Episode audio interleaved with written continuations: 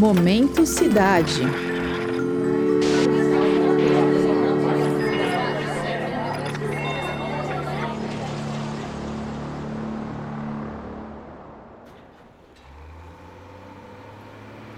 Basta uma única ida ao supermercado para eles acumularem. O leite, o macarrão, o arroz e até mesmo os vegetais são consumidos rapidinho, mas a caixa do leite, as embalagens do macarrão e do arroz e o saco plástico que reunia os legumes e verduras são prontamente amassados e dispensados no lixo. Embora logo eles sumam da vista, os resíduos despachados das nossas casas não têm uma vida tão curta quanto os alimentos neles contidos. Pelo contrário, esses resíduos são acumulados constantemente em uma pilha de lixo cada vez maior, e essa pilha precisa ser bem gerida pelas nossas cidades. Só que nem sempre isso acontece. Eu sou o Denis Pacheco e o Momento Cidade de hoje faz a pergunta: Como a má gestão de resíduos sólidos impacta São Paulo? No episódio de hoje, a repórter Gabriele Cog entrevista o biólogo e pesquisador Jackson Magalhães, autor da dissertação de mestrado Comunidades em Situação de Vulnerabilidade Socioambiental, um estudo das práticas de gestão de resíduos sólidos, orientado pela professora Silmara Lopes Francelino Gonçalves Dias e defendida na Escola de Artes, Ciências e Humanidades da USP.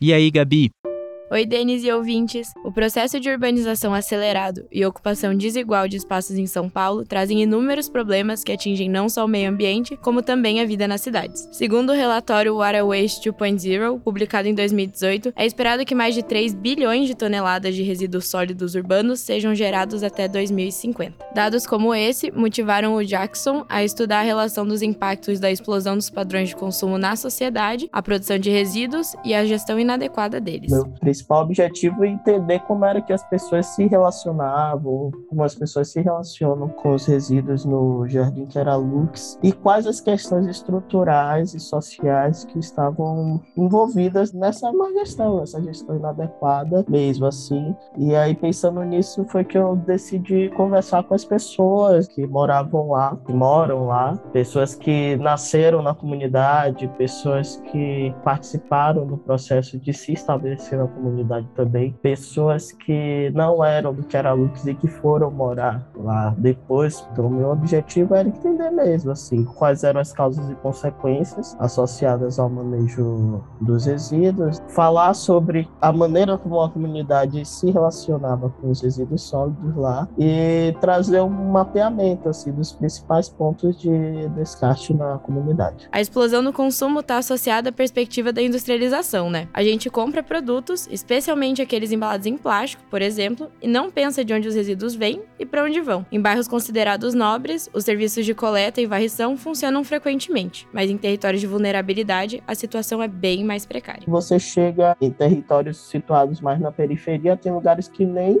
tem esses serviços de limpeza da comunidade, de retirada dos resíduos, ou que essa coleta ela é inadequada, né? Por mais que ela aconteça, sei lá, três, quatro vezes na semana, existem locais nas comunidades em que o caminhão não tem acesso, né? E aí, o próprio padrão de conformação, de construção das casas, não possibilita que as pessoas, por exemplo, acondicionem os seus resíduos dentro da casa até o próximo dia que for ter a coleta de lixo, porque está suscetível a atrair bichos, né, insetos, vetores de doença. E muitas vezes as pessoas acabam colocando esse lixo ou para fora de casa, ou acondicionando, colocando em locais inadequados. Essa questão da injustiça ambiental também está muito associada ligado ao racismo ambiental. E pensar na injustiça ambiental significa entender quem são os grupos sociais mais suscetíveis a sofrer com os impactos. Por exemplo, se acontece algum desastre ambiental na cidade, é claro que quem está na periferia e nas favelas tem maior risco de ser prejudicado. E se acontecem enchentes, por exemplo, por conta das questões ambientais que ocorrem lá e da edificação de moradias perto de córregos e tal, essas pessoas, essas populações são as mais suscetíveis a sofrerem essas consequências e elas vão ter mais dificuldade dificuldade de se protegerem disso por conta de questões sociais também.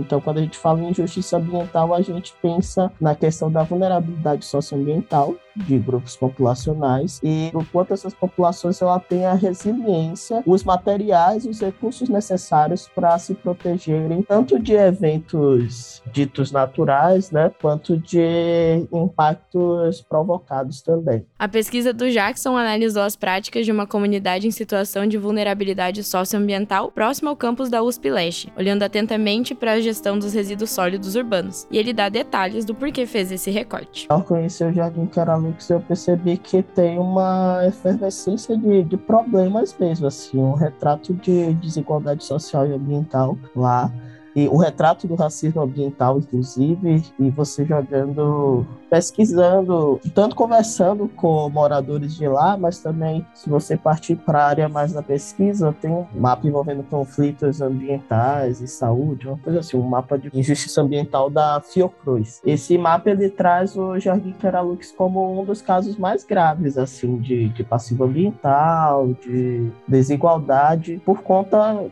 do histórico mesmo da comunidade, né? De que uma empresa deixou um grave passivo ambiental e a, a, o histórico da comunidade fala muito sobre as lutas socioambientais de permanência no território e também de melhoria das condições do território, né? A ineficiência na gestão dos resíduos, juntamente com os hábitos estimulados pelo capitalismo, mostram que existem muitas desigualdades em relação à infraestrutura urbana em uma cidade tão grande e diversa como São Paulo. O Jackson explica mais sobre o assunto. Pensar em gestão dos resíduos, em uma gestão adequada ou inadequada, está muito associado a acessos, né, a equipamentos e serviços, a concentração de renda, concentração de riqueza, acesso à educação mesmo, né? A própria educação está muito envolvida nesse processo e de que forma a educação chega nesses diferentes espaços da sociedade, de que forma o Estado olha para os territórios. Então, todas essas questões elas acabam se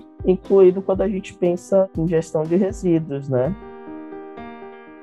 E para encerrar, o pesquisador aponta como São Paulo pode e precisa lidar de forma mais eficiente com a questão da geração de resíduos sólidos para se tornar um modelo diante do assunto. Ah, eu acho que pensar numa São Paulo mais eficiente é olhar para as pessoas, entendeu? Olhar para as comunidades, as políticas públicas voltadas às periferias da cidade são muito importantes, assim. Então, a gente precisa de lideranças políticas que sejam comprometidas a, a olharem para esses espaços, mas não para implantarem melhorias ou medidas de cima para baixo, né? Mas é preciso conhecer esses espaços e, e conversar com a população. Então, eu acho que resíduos sólidos, gestão de resíduos sólidos se trabalha de maneira compartilhada. A própria é, Política Nacional dos Resíduos traz essa importância de uma gestão compartilhada. Uma gestão compartilhada ela vai envolver o setor público, as empresas, as instituições e a população. Então, é preciso olhar para esses espaços, olhar para questões estruturais, olhar para as questões de injustiça ambiental, de racismo ambiental, e ouvir essas pessoas e somar esses olhares, né? Tanto da parte de quem tem o, o poder de mudança, quanto da parte de quem está sofrendo os impactos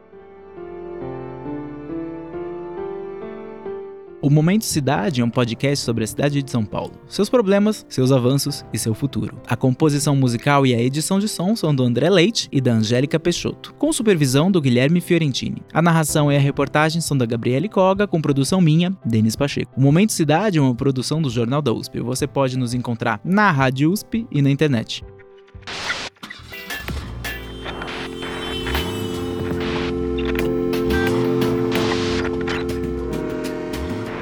Momento Cidade.